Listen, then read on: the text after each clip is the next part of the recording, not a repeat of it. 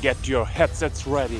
IKUSO's Unscripted Podcast is going overtime. IKUSO. Ladies and gentlemen, it's hot like hell outside, but more importantly, tomorrow is gonna be even hotter in Rosemont, Illinois, as WWE superstars are coming to raise some hell and settle the bitter feuds in Allstate Arena. So let's go with the 14th Hell in a Cell predictions. And by the way, what the heck?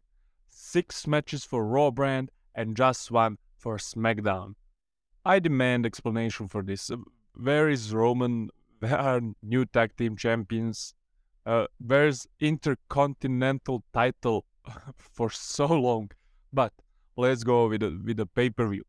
So Cody versus Seth Freakin' Rollins. Let's see if Cody can be victorious for 3rd time in 3rd consecutive booking.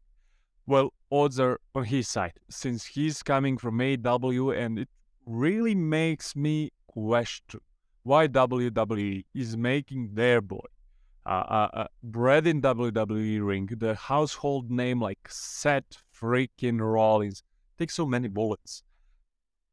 Clean win can solidify Cody as top face of the company, yes. And it's a little bit of a pickle, because if he loses now, but if you told me half a year ago that Rollins will go through this, I would laugh at your face. But Hell in a Cell stipulation robs us from disqualification, which would be helpful, to be honest. But let's hope this stipulation doesn't end up like that time with no contest. So my favor goes to Cody and momentum he's given upon his return to WWE.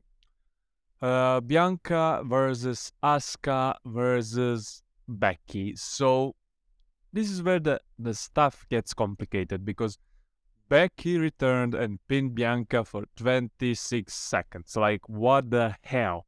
We are talking about EST of WWE. Even back in the Man era, when she was hottest thing, when Becky was hottest thing in WWE since Stone Cold, it couldn't approve of this.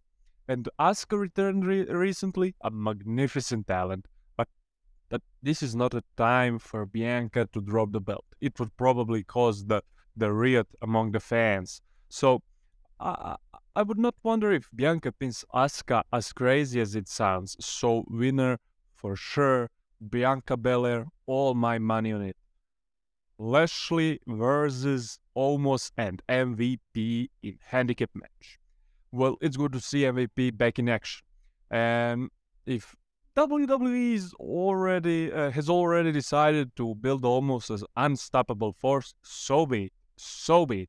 And if this handicap match, it's a justification on why Lashley will lose. I don't expect to see anything that we already haven't seen.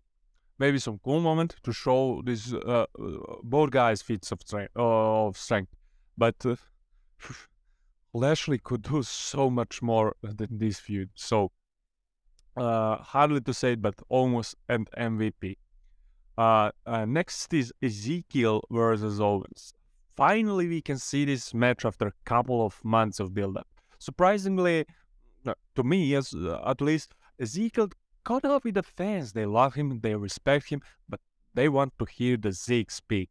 But I would say again, I want Elias back. Give me Elias. Owens is working his butt off for quite some time. He was holding Raw on his shoulder together with Seth.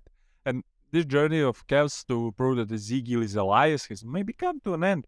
But I think that they will build this trilogy until SummerSlam. And unfortunately to Kel, I think he will lose. So Ezekiel pins for the win. Next match is Theory versus Ali. So finally mid-card title is being defended on pay-per-view. Theory is the prodigy of WWE. And he's doing great, to be honest. And Ali is back after some time, and this feud so far, it was compelling. I'm looking forward to this match, and we are having some spectacular movesets on both sides. classic heel versus face both. Great potential in both men. And I doubt Theory will be dropping his title anytime soon. So, win for the Theory. Next is a six-man tag team match. Finn, AJ Styles and Liv Morgan versus newly formed Judgment Day. Let's see if AJ Styles has anything left in stock to stop Edge. And a real question is how much damage this will cause to the faces. Because WWE is pushing this idea of Judgment Day. Edge is playing with the fans on his social networks. Liv and Rhea had a magnificent chemistry in their fights. And they, not just fights when they were the team as well. And Damian and Finn, they are one of the best that NXT has given. Maybe betrayal from Finn would lead to loss. I wonder if we'll see the devil again. And maybe we'll see Bray Wyatt back because he started playing with us on his social media accounts. So, let's see what this match has for us. But there is no way Judgment Day could lose now and lose momentum about their establishing as a terrorizing stable. So, win for the Judgment Day. And for the end, Madcap Moss versus Happy Corbin. Let's finally finish with this. Madcap returned with the emergency vehicle on the last SmackDown and he wants a revenge on his former partner. The WWE seems really invested into this storyline for some reason unknown to me. But reports suggest that Moss can be expecting a push somewhere soon. But I wonder more what is next for Corbin. So, in a no-holds-barred, Baron Corbin will have all, Happy Corbin will have all the tools at his disposal, but I doubt he can recover from multiple chair shots Madcap is preparing. So, for the end of the predictions, Madcap Moss for the win. See you soon. You are locked and loaded to make your bets, and stay tuned for more.